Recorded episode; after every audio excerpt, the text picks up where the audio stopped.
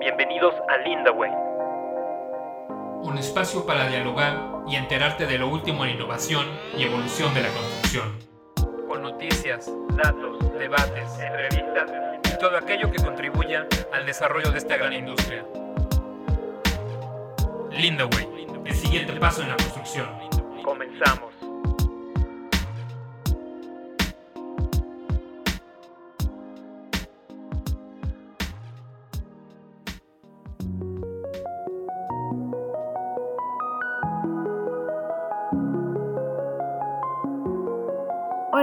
Nombre es Elisa López. Yo soy Andrés Bustos. Y yo, Norman Navarro. Y hemos creado este podcast para ustedes, para que estén informados de Lean Construction, eh, escuchen las nuevas, lo nuevo que está saliendo de Lean Construction, para que se apasionen y lo amen tanto como nosotros. Una de las de los pilares de la filosofía de Lean Construction es precisamente compartir el, el conocimiento, divulgar la información para generar mejores prácticas en, dentro de la industria. Así es que pues aquí nos tienen eh, compartiendo todo lo que sabemos y todo lo que aprendemos todos los días. Una de las razones por la, las que creamos este podcast y que va a llevar el nombre de Lean the Way es porque queremos que eso, que sea un camino de, de aprendizaje, de compartir nuestras experiencias y el por qué Lean Construction, ¿no? ¿Por qué es que vamos a hablar de, de Lean Construction? Yo soy un aficionado y apasionado por Lean Construction, definitivamente a mí me, ha cambiado la vida y la gestión y la forma en que se gestionan los proyectos. Normalmente hace unos años hacía gerencia de proyectos y lo llevaba de la forma tradicional y teníamos los mismos problemas que, que tenemos a diario o que tiene la gran mayoría de personas que trabajan en la construcción, que se entrega en sobrecosto, en sobretiempo, que la calidad no, no era la adecuada. Y con el camino, y en el camino encontré una filosofía que nos cambia la, la forma de ver las cosas y nos, nos aplica un poco a, a gestionar los proyectos de una forma diferente, de una forma colaborativa. Como profesional, como maestro y como asesor de compañías, creo que sin duda alguna Lean Construction cambia la perspectiva de la visión de cómo se gestionan los proyectos, entendiéndolo todo a través de un entorno colaborativo. Entonces, este podcast está pensado para divulgar y transmitirles a ustedes las mejores experiencias. Vamos a tener invitados de lujo y de, de, toda la autoridad para que puedan entender ustedes de viva voz de personas muy interesantes lo que es Lean Construction y para qué sirve. Acabe de destacar que los tres que estamos aquí hablando les venimos de contextos culturales muy diferentes y eso precisamente ha enriquecido nuestra práctica. Sin duda, Lean Lean Construction es una práctica global y es sin, sin, lugar a dudas el fenómeno estratégico más grande que le ha ocurrido a la industria de la construcción en los últimos 70 años. Entonces, el nivel de influencia que ha tenido a nivel mundial, bueno, el grado de influencia que ha tenido a nivel mundial es impresionante y por eso ha llegado a todos los rincones. Eh, Andrés en Colombia, Elisa en Colombia y México y yo del norte de México, hemos tenido una interpretación de, cómo la filosofía ha influido y generado nuevas estrategias operacionales que han literalmente revolucionado de raíz las concepciones o preconcepciones que teníamos incluso filosóficas de la, con respecto a la construcción y pues que tienen una afectación directa en, en cómo se operan, cómo funcionan los, los proyectos hacia una mejor industria, hacia una mejor producción, hacia un mayor desarrollo económico. No debemos perder de vista que el, la construcción dentro del PIB mundial pues, es una digamos es una tajada muy grande del, del pastel. Entonces, generar una revolución dentro de la industria de la construcción significa transformar trascendentalmente el mundo. Ese, ese, es el espíritu con el que trabajamos y ese es el, por eso estamos tan apasionados de estar haciendo to esto todos los días. Y eso que usted menciona, Norman, pues no es un, un tema menor. nosotros como industria de la construcción, la razón tal vez por la que nos motiva a nosotros, más allá de crear este podcast, es porque estar haciendo Link Construction, es porque desafortunadamente nosotros como industria, la industria de la construcción es la industria más rezagada de todas las industrias, y Por ahí en el 2007 hay un artículo, o siempre lo menciona nuestro amigo Pablo Medina, en donde habla que nosotros como industria somos la industria más rezagada, ¿no? Donde todo lo llevamos a última instancia y siempre hacemos las cosas de una forma muy artesanal y pensamos que así se hacen las cosas y que así se tienen que seguir haciendo.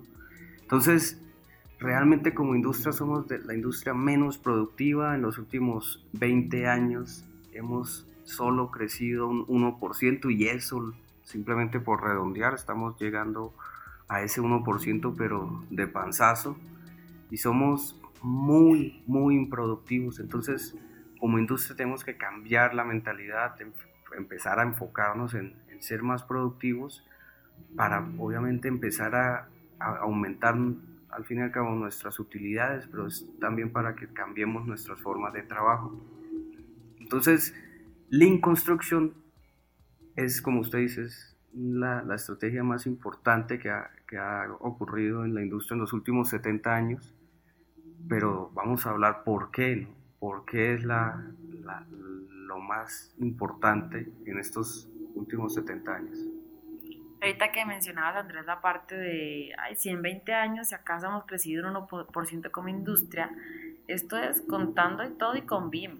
O sea, BIM puede ser algo buenísimo, toda la nueva tecnología que hay, pero si no cambiamos el fondo, que es la parte del Lean, es un poquito más, más, más de fondo, menos tangible, pero más trascendental, entonces por más tecnologías y robots que tengamos, no necesariamente vamos a hacer lo, más productivo que, que, podemos llegar a hacer como industria.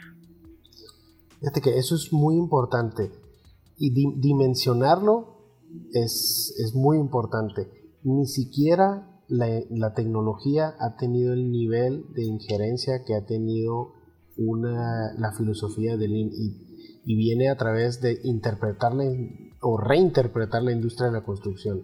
Dejas de interpretarla como ese ejercicio artesanal y vernáculo que, que, tenemos como eh, en la cabeza y lo interpretas como una industria más, como una industria de producción más, con una industria con procesos bien establecidos, con ritmos bien establecidos, y, muy, y con indicadores cuantificables y formales y, surge algo que pues ahora ha tenido otra vez más influencia que la misma tecnología, más influencia que la misma innovación tecnológica dentro del, dentro del diseño y dentro de los sistemas constructivos. Ahora, la tecnología sin duda alguna es importante, ¿no? Pero como bien lo, lo mencionan ustedes dos, Elisa y Norman, a ver si no, podemos tener la mejor tecnología, pero si no la tenemos integrada, va a ser un esfuerzo aparte. Entonces, mucho lo que busca esta filosofía es integrar, que trabajemos de una forma colaborativa y en conjunto y aportándole, apuntándole principalmente al valor de nuestros clientes y obviamente ese valor del cliente tiene que estar apuntando, apuntado también el valor de, del proyecto. Entonces, para empezar y ya de pronto un poco arrancar con, con toda esta idea en mucho, hace menos o un poco más de, de 20 años todavía nosotros como industria pensábamos que éramos una industria aparte, ¿no? Porque como nos considerábamos una industria donde cada proyecto es único y repetible, pues es difícil tener una línea de producción o algo tan sistematizado como lo tienen las industrias manufactureras o una industria automotriz o una industria aeronáutica o una industria de la telefonía.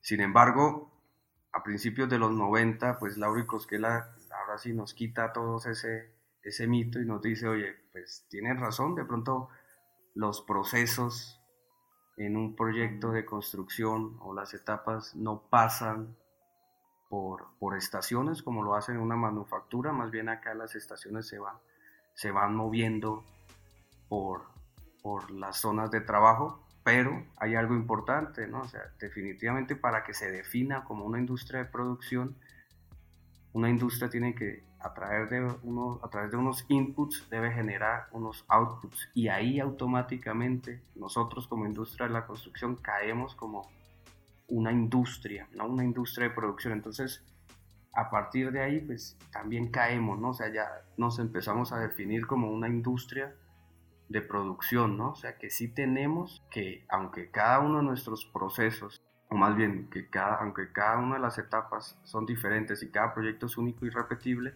los procesos que hay internamente sí son repetitivos. Entonces, eso es muy importante para poderlo entender y ya poder empezar a aumentar nuestra productividad.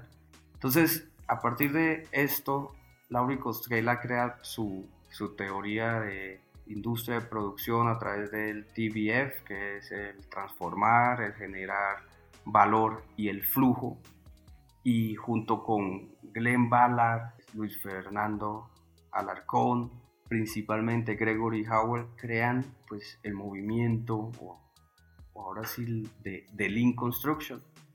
Lean Construction, aunque de pronto viene un poco más atrás, o la palabra Lean es realmente una palabra occidentalizada, pues Lean viene realmente del sistema de producción de Toyota, viene de la cultura japonesa y tiene como pilares la mejora continua y, y el estar obviamente apuntando siempre a lo que desea el cliente. Entonces en algún momento esto se le llamó Lean y, se, y ya se occidentalizó, pero las raíces de, de Lean Construction vienen del Toyota Production System, que si ustedes lo van a ver ahora más adelante, toda su base se basa en la gestión de operaciones y obviamente más allá en, en la parte humana, en la parte colaborativa, entendiendo mucho al ser humano. Entonces, de aquí viene Lean Construction y hoy tenemos un invitado, ahora sí yo creo que es la, la pues, referencia. muy muy especial. Así es, sí es alguien pues muy especial, es pues uno de los padres de, de Lean Construction, que orgullosamente pues es, es latinoamericano, el doctor Luis Fernando Alarcón, pues nos va a explicar y nos va a decir qué es Lean Construction. Además que eh, excelente persona. Luis Fernando se abre, entrega el conocimiento, súper gustoso, sigue investigando, sigue este, sacando mucha información.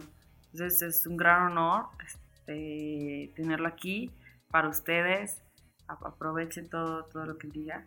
Con ustedes la entrevista con el doctor Luis Fernando Alarcón. Hola, ¿qué tal? Bienvenidos a Brainstorm. En esta ocasión estamos en Monterrey, Nuevo León, México, y tenemos una entrevista con un invitado, yo creo que de esos que pocas veces podemos tener. Y hoy, igual que la vez pasada, me acompaña Bim Nomad. Bim Nomad ha estado viajando bastante, ¿verdad? Así es, Luis. ¿Cómo estás? Fíjate que hoy nos encontramos en Monterrey y ha sido pues una visita muy interesante porque también nos encontramos con alguien que ha formado parte eh, con este programa, que es Andrés Bustos. Sí, muy buenos días. Gracias Luis, gracias Ariel por la invitación. Eh, la verdad estamos contentos de que nos hayas podido invitar al congreso que están realizando este año. Sin embargo, creo que la ocasión amerita el poder tener dentro de la sección alguien que, eh, pues bueno, no sé Ariel, ¿tú quieres presentarlo o, dejamos que él se presente porque realmente es alguien que mucho vale la pena escuchar y tratar de aterrizar todas esas ideas y, eh, sobre la filosofía Lean que actualmente están afectando a nuestra industria, ¿no? Pero antes de pasar a nuestro invitado especial, me gustaría aprovechar que tenemos a Andrés para que nos cuente y nos hable de una sorpresita que él ha querido pues guardar para este podcast y compartir con todos los escuchas eh, de Share Coordinates. Así es, gracias Ariel, gracias Luis. Como parte del comité del Instituto Mexicano de Lean Construction, acá en México, el LSI México, y en CLIC, el primer Congreso Latinoamericano Internacional de la Construcción, pues también queremos hacer un lanzamiento de un podcast para que difundamos lo que es la filosofía Lean para que todos entendamos qué es Lean Construction y, llevemos ahora sí la filosofía a la gente. Sí, vamos a tener invitados de un, gran nivel y vamos, en un, vamos a hacer el programa, un programa de 15 y 20 minutos. Ahora sí vamos a hacer un programa muy lean. El podcast se va a llamar Lean the Way y es también, gracias, va a ser yo digo el hermano menor de, de Chair Coordinates, ¿no? Nace también a partir de las ideas y, y de todo el apoyo que hemos tenido de, de, ustedes, de Chair Coordinates. Bueno, ahora ya vamos a tener competencia. Este... No, que va más que nada un soporte, un soporte. Me, me, encanta el nombre, Andrés. Linda Way es como un nombre así bien jovial y al mismo tiempo tiene como su sentido asociado a lean y a liderar pues este camino. Esa última parte muy mexicana, lean the way. Sí, es eso lo que queremos, es queríamos hacer como un juego de palabras para hacerlo un poco más comercial y atractivo para la gente. Qué bueno, pues esperamos noticias cuando lo vayan a lanzar y cuenta con nosotros para poder darle eh, pues promoción y ustedes puedan tener más alcance de, y ahorrarles un poco de, del camino que hayamos recorrido y que ustedes contamos con ello. No, caigan en los mismos errores que nosotros, muchachos. Gracias. Pero pasemos a, lo bueno, este, Ariel. Claro, hoy tenemos un invitado muy, muy, muy especial y es que cuando hablamos de Lean nos gusta siempre hacerlo pues por todo lo grande y tenemos a una persona que es digamos de los founding fathers de lo que viene siendo eh, Lean y el Instituto eh, Internacional. Entonces quisiéramos por favor darle la bienvenida a Luis Fernando Alarcón. Si usted por favor puede introducirse y dejarnos saber con qué personaje contamos en el día de hoy. Muchas gracias por la invitación. Bueno, yo les voy a contar sobre mí. Soy profesor de la Universidad Católica de Chile eh, director del Centro de Excelencia en Gestión de Producción, que es un centro que ha dedicado los últimos 20 años a mm, difundir la filosofía Lean y ayudar a empresas a implementarla, apoyándolas tanto con eh, asesoría como formación e investigación. son tres temas que hemos combinado para apoyar a que tengan éxito estas empresas en su esfuerzo de implementación. ¿Y de dónde nace todo este deseo, o sea, ese, ese, impulso para crear, digamos, este esfuerzo? Bueno, cuando yo fui presentado a la filosofía Lean, que fue gracias a una invitación de Lauri Koskela, que también hoy día nos está visitando acá en México, eh, me di cuenta de que muchas de las ideas que yo tenía previo a eso sobre productividad en la construcción estaban tenían respuesta en, esta filosofía. Eh, por lo tanto, fue muy fácil para mí encantarme con esto. Además, em, tenía, estaba en una posición en que podía hacer muchas cosas con empresas. Eh, tenía la confianza de ciertas empresas que me permitieron experimentar con ellas y tener resultados muy tempranos. Y, obviamente eh, lo que más impulsa a un profesor son sus alumnos. Y los alumnos son los que posteriormente han sido eh, los alíes de esto. Eh, por un lado, desde la universidad primero y posteriormente en la vida profesional después. Son las personas que, que te llaman para que les ayudes a cumplir sus propias metas. Y es muy agradable ver cómo eso se va logrando digamos, en el tiempo. Y, ellos van logrando sus propias metas también. Excelente. Andrés, me gustaría poner un poco en contexto este término que hemos usado de que Luis es uno de los founding fathers de este, de este grupo. Para que por favor también menciones quiénes son las otras figuras y un poco del grupo también. Así es, el International Group of Lean Construction fue fundado en el 93. por Glenn Ballard, Laurie Cosquela y el profesor Alarcón. Glenn Ballard de los Estados Unidos, creador del Last Panel System, y Laurie Cosquela, pues con su teoría del TFV, Transformar, Flow y Value. Ellos fueron los tres formadores e integradores de, de este gran movimiento que ya a nivel mundial se, cada vez se suma más gente. Y algo, yo creo que lo más valioso que, que, tiene el profesor Alarcón es que pues es nuestro, es latinoamericano, ¿no? Fue el primer latinoamericano, no solo fundador, sino que también ha tenido grandes proyectos, tiene muchos proyectos de investigación, como lo mencionaba, pero también ha trabajado, ha mezclado la parte de empresa con investigación que es tan importante. También el profesor Alarcón sacó el primer libro que, que se conoció de Lean Construction. ¿En, ¿En, qué año? En el año 97. En el año 97 y a partir de ahí ha sacado ya muchas publicaciones más. Bueno, yo creo que también, yo me siento muy orgulloso, de, creo que he contribuido a que se difunda esto en Latinoamérica, porque mm, eh, yo creo que he estado casi en todos los países de Latinoamérica por este tema. Me han invitado, eh, aquí en México fui invitado el año 97 la primera vez a hablar sobre Lean Construction a la industria. Eh, he estado en, en Brasil en múltiples ocasiones, en Colombia también desde muy temprano, del año 2000. Me invitó también la Cámara de la Construcción colombiana y creo que debo haber sido de los primeros que habló de esto en, en Colombia. Y, y, de ahí se generó un movimiento también. En Perú, múltiples ocasiones. Entonces, también se han tejido amistades aquí. Este, este es un, un, grupo, el International Group of Construction, que se ha mantenido y se ha desarrollado por los seres humanos que hay ahí. Son todas personas que quieren promover algo bueno para la sociedad, que es lo que pensamos nosotros que trae el IN. Y, y eso ha hecho que la colaboración sea muy desinteresada en general. Y, y por ideales, más que por, por otros motivos. Me gustaría, profesor, que, pues, ¿quién más, quién más que usted nos pudiera definir ahorita para este podcast, para Chair Coordinates y el futuro Lean the Way, nos dijera en sus palabras qué es Lean Construction? Eso parece una pregunta fácil, pero no, tiene una respuesta tan fácil. Yo voy a dar la estándar, en realidad, que es más general. Lean tiene que ver con producir valor para los clientes, digamos, internos y externos, con la menor cantidad de desperdicios. O sea, tiene dos ingredientes, producir valor y reducir desperdicios.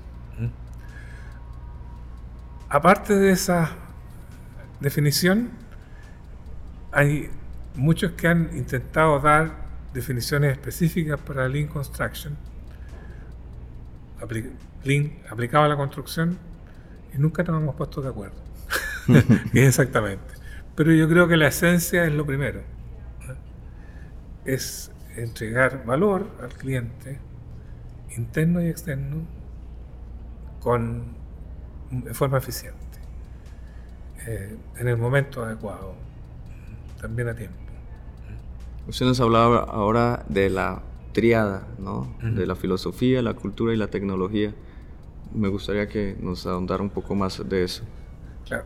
También ahí hay algo que parece muy simple, eh, pero que es un aprendizaje de muchos años, darse cuenta de que implementar Lean tiene al menos tres componentes que tienen que estar presentes siempre. La filosofía, que es eh, los fundamentos de esto, o sea, entender de qué se trata esto, qué es lo que estamos haciendo, cuáles son los principios de gestión, qué es lo que es valor, qué es lo que no es valor, qué es lo que son desperdicios, qué es lo que no lo es. Eh, es básico para lo que sigue. Porque lo que sigue suelen ser muchas veces los métodos y herramientas que se usan para implementar, que a veces la gente lo confunde con la filosofía misma.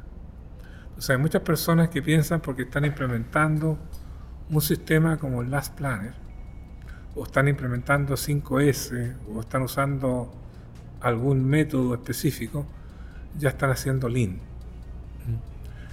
Pero se olvidan de, muchas veces de la filosofía que queda en el camino. Y hay un tercer aspecto que es tal vez el más importante de todos, que son las personas. Lean requiere una cultura distinta.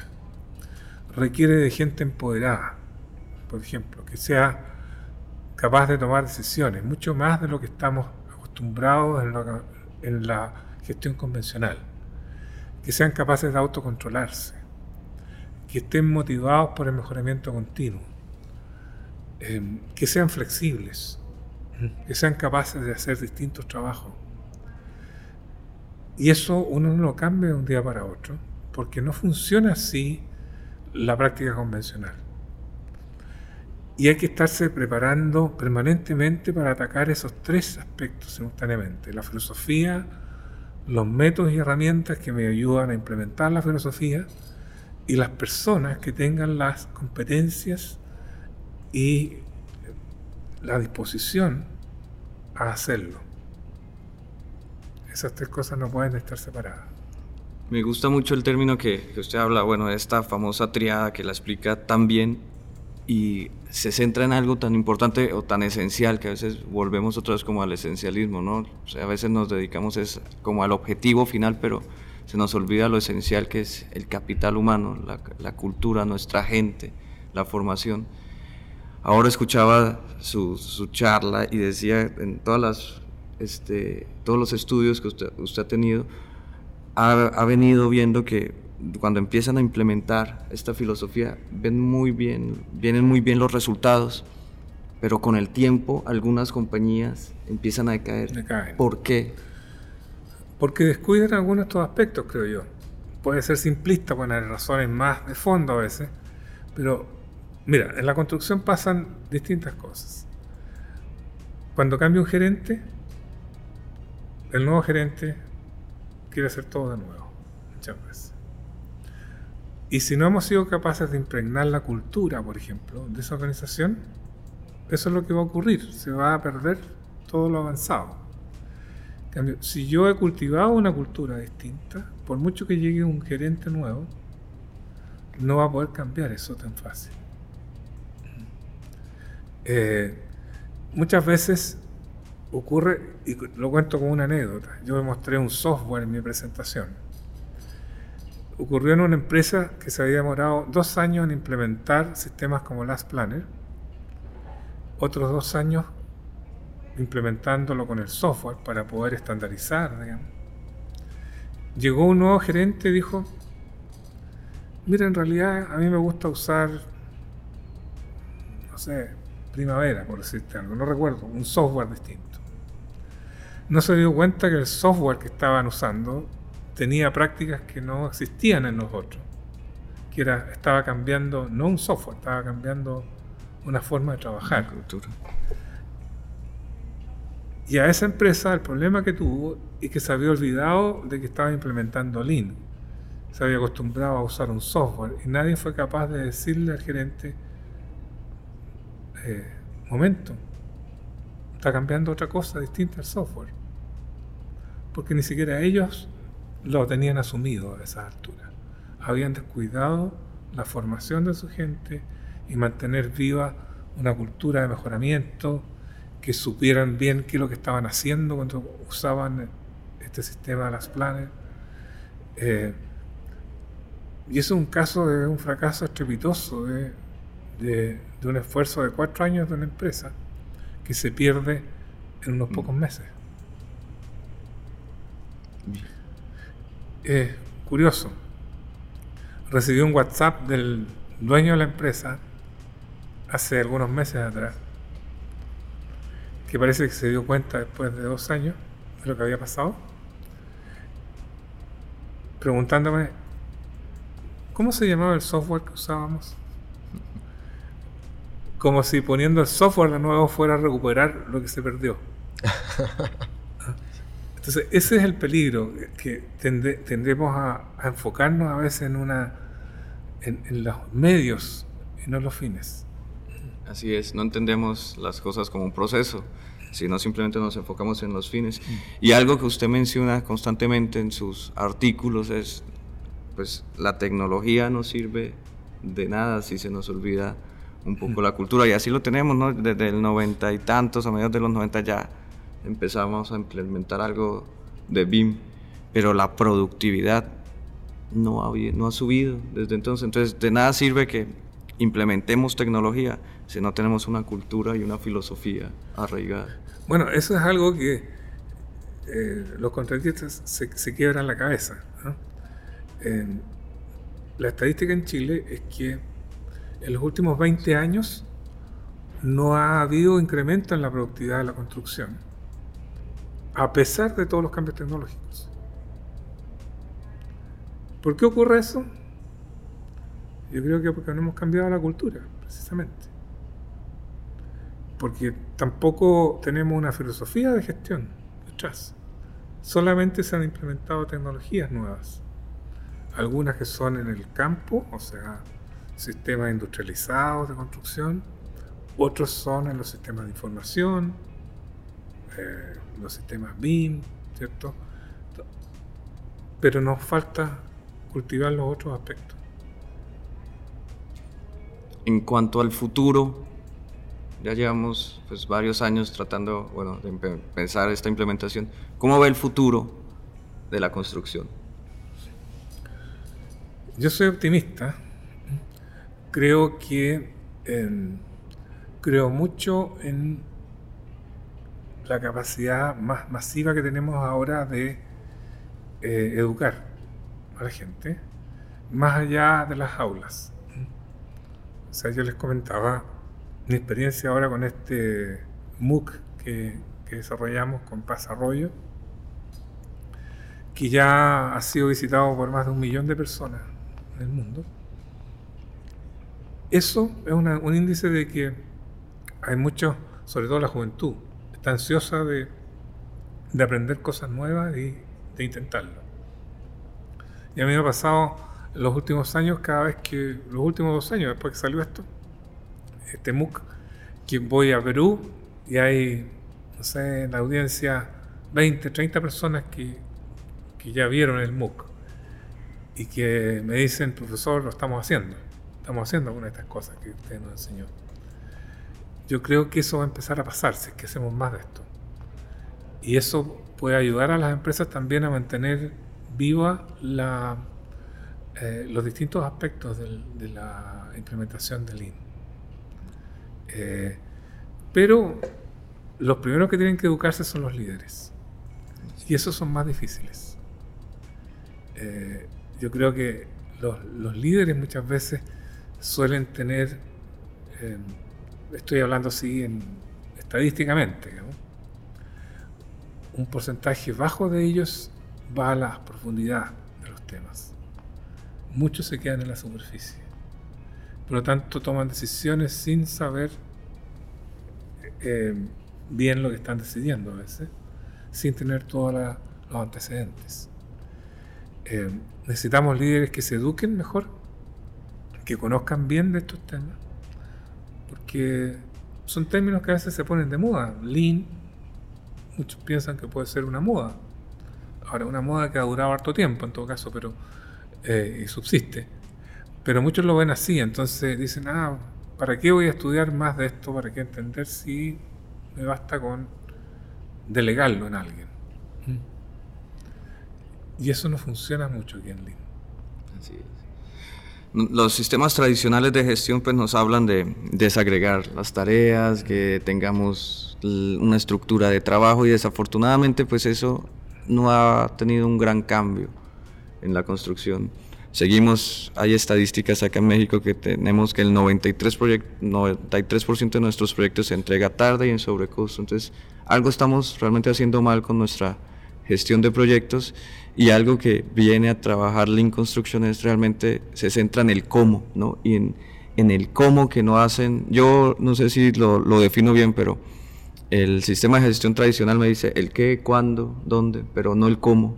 Y Lean Construction me da el cómo. ¿sí? Y sin duda alguna, como usted lo menciona, puedo tener, no tengo que tener restricciones en tiempo, costo y calidad, sino todo me lo puedo mejorar.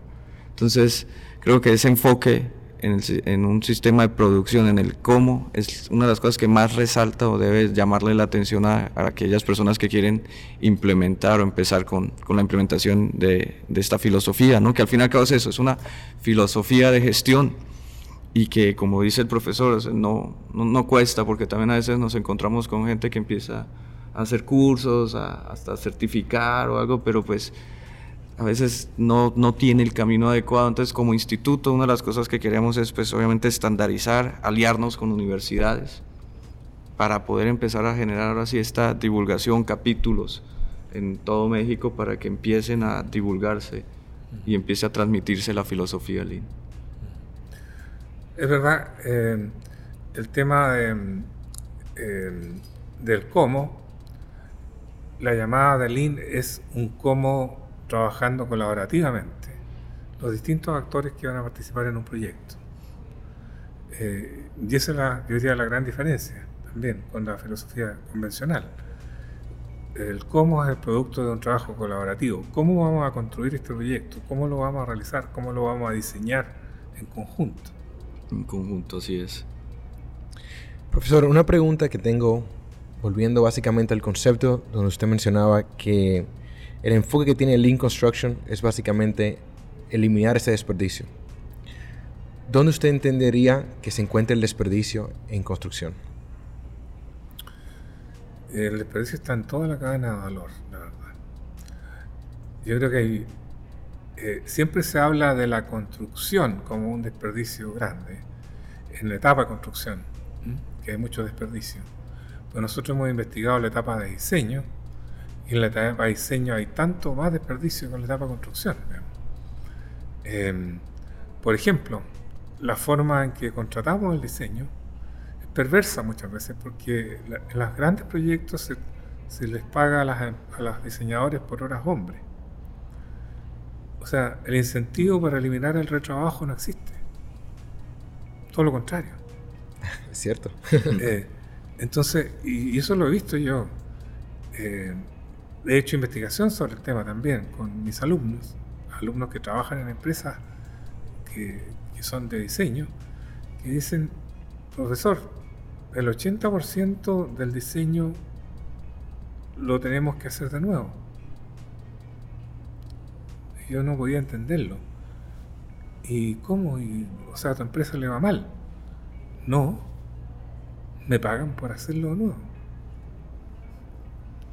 Entonces, entender eso después, ¿qué estamos haciendo? O sea, le estamos incentivando a las empresas que diseñen que hagan ese diseño varias veces.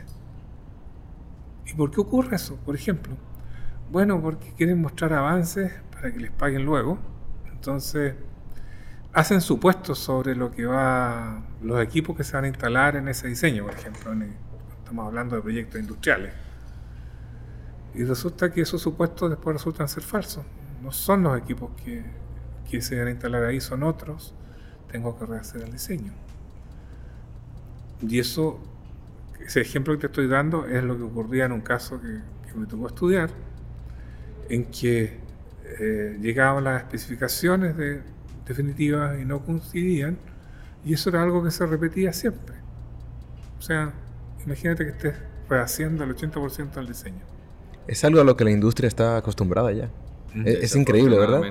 Estamos dejando, hay un estudio de, que sacó hace como dos años McKinsey, donde dice que hemos crecido en los últimos 20 años solo un 1%, pero un dato bien importante que dice, estamos perdiendo 1.6 billones de dólares por todos estos retrabajos, por todo este desperdicio. O sea, si todavía nos sirve y funciona, son, tenemos utilidades, todavía tenemos, si disminuimos estos desperdicios, podríamos estar ganando mucho más sino es que nos, nos cerramos los, los, ojos y nos acostumbramos a lo tradicional, ¿no? Nos acostumbramos a hacer lo mismo una, una y otra vez y, y, así, nos, y así es que funcionamos. Entonces el tema es que los desperdicios están, yo, diría, en toda la cadena y también hay pérdidas de valor. Las pérdidas de valor se producen también por falta de, colaboración. Esa colaboración que, debería ocurrir entre quienes van a construir y quienes están diseñando, participar en el proceso, también los usuarios futuros deberían participar y dar su input en el proceso de diseño. Muchas veces ese input llega demasiado tarde. Llega cuando ya hay que no solamente rediseñar, sino que hay que reconstruir. Eso que parece tan duro, me ha tocado verlo en algunos proyectos, o sea, eh, proyectos industriales donde quienes van a operar la fábrica dicen, no, este espacio no es el que necesitamos, este lugar no tiene las condiciones, hay que eh, adecuar estas condiciones y terminas haciendo un trabajo nuevo. Otra cosa es que me gustaría eh, conocer su opinión con respecto a que muchos profesionales cuando escuchan la palabra lean, por alguna razón la asocian con eliminar empleos. Entonces me gustaría saber qué usted podría comentar con respecto a ese tema. Em, yo creo que el, el, tema de los empleos, eh, yo no he visto que ocurra eso en ninguna empresa constructora, por lo menos. Lo que pasa es que el universo es tan grande em, de, de, empresas, está tan fragmentada la industria, que lo que pasa en las empresas Lean es que normalmente obtienen más trabajo. Porque se vuelven más competitivas y por lo tanto logran eh, más trabajo que lo que tenían antes. Y las que son desplazadas a lo mejor son las que no son lean, digamos, las que están tratando de ingresar a un mercado en que no son competitivas solamente. Perfecto. ¿Y cuál sería, digamos, la principal recomendación que usted le podría dar a estas empresas o profesionales que han querido adentrarse en este mundo del Lean? Yo creo que principal consejo es que se eduquen en los tres aspectos, ¿eh? que no descuiden ninguno de los aspectos que mencionamos antes. Primero tienen que tener una buena comprensión de la filosofía. Yo creo que eso es básico. Partiría por ahí. Sí. Después, a lo mejor, recién empezar a pensar en qué herramientas me pueden ayudar o qué métodos me pueden ayudar a implementar esos principios, esas ideas. Y eso en consonancia con eh, formar a las personas, crear una cultura distinta, motivarlas a que eh, participen. Yo diría que el Lean es un gran motivador de las personas. Muchas de las personas que hoy día están en roles simplemente de seguir orden, seguir órdenes, eh, se sienten considerados y se sienten mucho más, eh, diríamos, eh, motivados a participar cuando su opinión es tomada en cuenta y cuando se dan cuenta que ellos también pueden tomar decisiones, que es hacia donde debe ir la participación de las personas en línea. En el caso de las empresas que tienen un éxito implementando Lean, pues no hay duda de que se mantienen operando con esta filosofía. Pero cuando el, el éxito no llega de primera mano, o sea, no es en su primer intento, se hace un poquito más difícil que vuelvan a, intentarlo. ¿Qué palabras de aliento o qué motivación usted le daría a estos profesionales que han fallado en su primer intento? Em, yo creo que hay una receta ahí que es la colaboración. Em, muchas veces en una empresa eh, yo, a mí no me gustan mucho los proyectos pilotos así únicos dentro de una empresa, porque esos proyectos cuando fallan se produce una desmoralización y, a lo mejor el porcentaje de fallo puede ser muy alto porque cuando uno es nuevo, está partiendo en algo, eh, eh, puede cometer muchos errores. Mi recomendación para las empresas es que tengan varios proyectos en que, en que prueben la implementación Siempre hay uno que le va a ir bien, normalmente, y otro que le va a ir mal. Y se aprende de ambos. Entonces, no, no lancen una sola nave. Eh, hay que lanzar varias naves al mismo tiempo y tratar de motivar un trabajo colaborativo entre ellos. ¿Cómo logra eso, profesor? es un gran reto porque a veces las compañías tenemos algo de recelo con la información. Usted ha logrado que transmitan esa información, que cómo lo ha hecho. Es que eso lo pueden hacer dentro de una misma empresa. Nosotros lo hemos hecho con, entre empresas, o sea que en varias empresas trabajando al mismo tiempo y, compartiendo experiencias. Pero esto también se puede hacer al interior de una empresa si es que no existe esa confianza con otros, o no existe la, instancia. Eh, eso significa que yo si tengo, no sé, 10 proyectos, no, no quiero hacer un piloto, quiero hacer 3 por lo menos. Porque sé que algunos van a fallar. Porque a veces van a fallar porque la gente no lo quiso hacer. que eh, pasa mucho eso. Eh, otras veces va a fallar porque ocurrió algo especial en ese proyecto y no, no se pudo lograr resultados. Pueden haber motivos, pero hay que tratar de apuntar a, a, un esfuerzo de varios, digamos. Y ojalá hacerlos competir. Hacerlos competir, ok, muy bien. Pues muy bien, profesor, pues muchísimas gracias por su tiempo. Muchas gracias por venir a CLIC 2019. Un gusto. Muchas gracias a ustedes compartir su, su, experiencia, su conocimiento y sobre todo agradecerle nuevamente por toda la, la investigación y el trabajo que, que, ha hecho con empresas y con la academia. Muchas gracias. Muchas gracias, profesor. De verdad que nuevamente veo que con este tipo de filosofías es muy importante hablar el tema de la cultura en sí.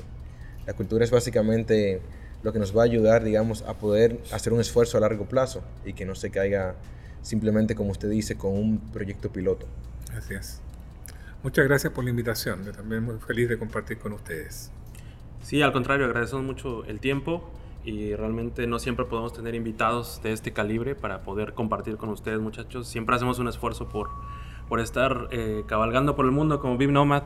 Eh, pero bueno, entonces damos, eh, después de los agradecimientos, esperamos el lanzamiento de Lean Way. Lean Way. Así es, ustedes nos van a ayudar, vamos a hacer ese lanzamiento en conjunto con Exacto. ustedes.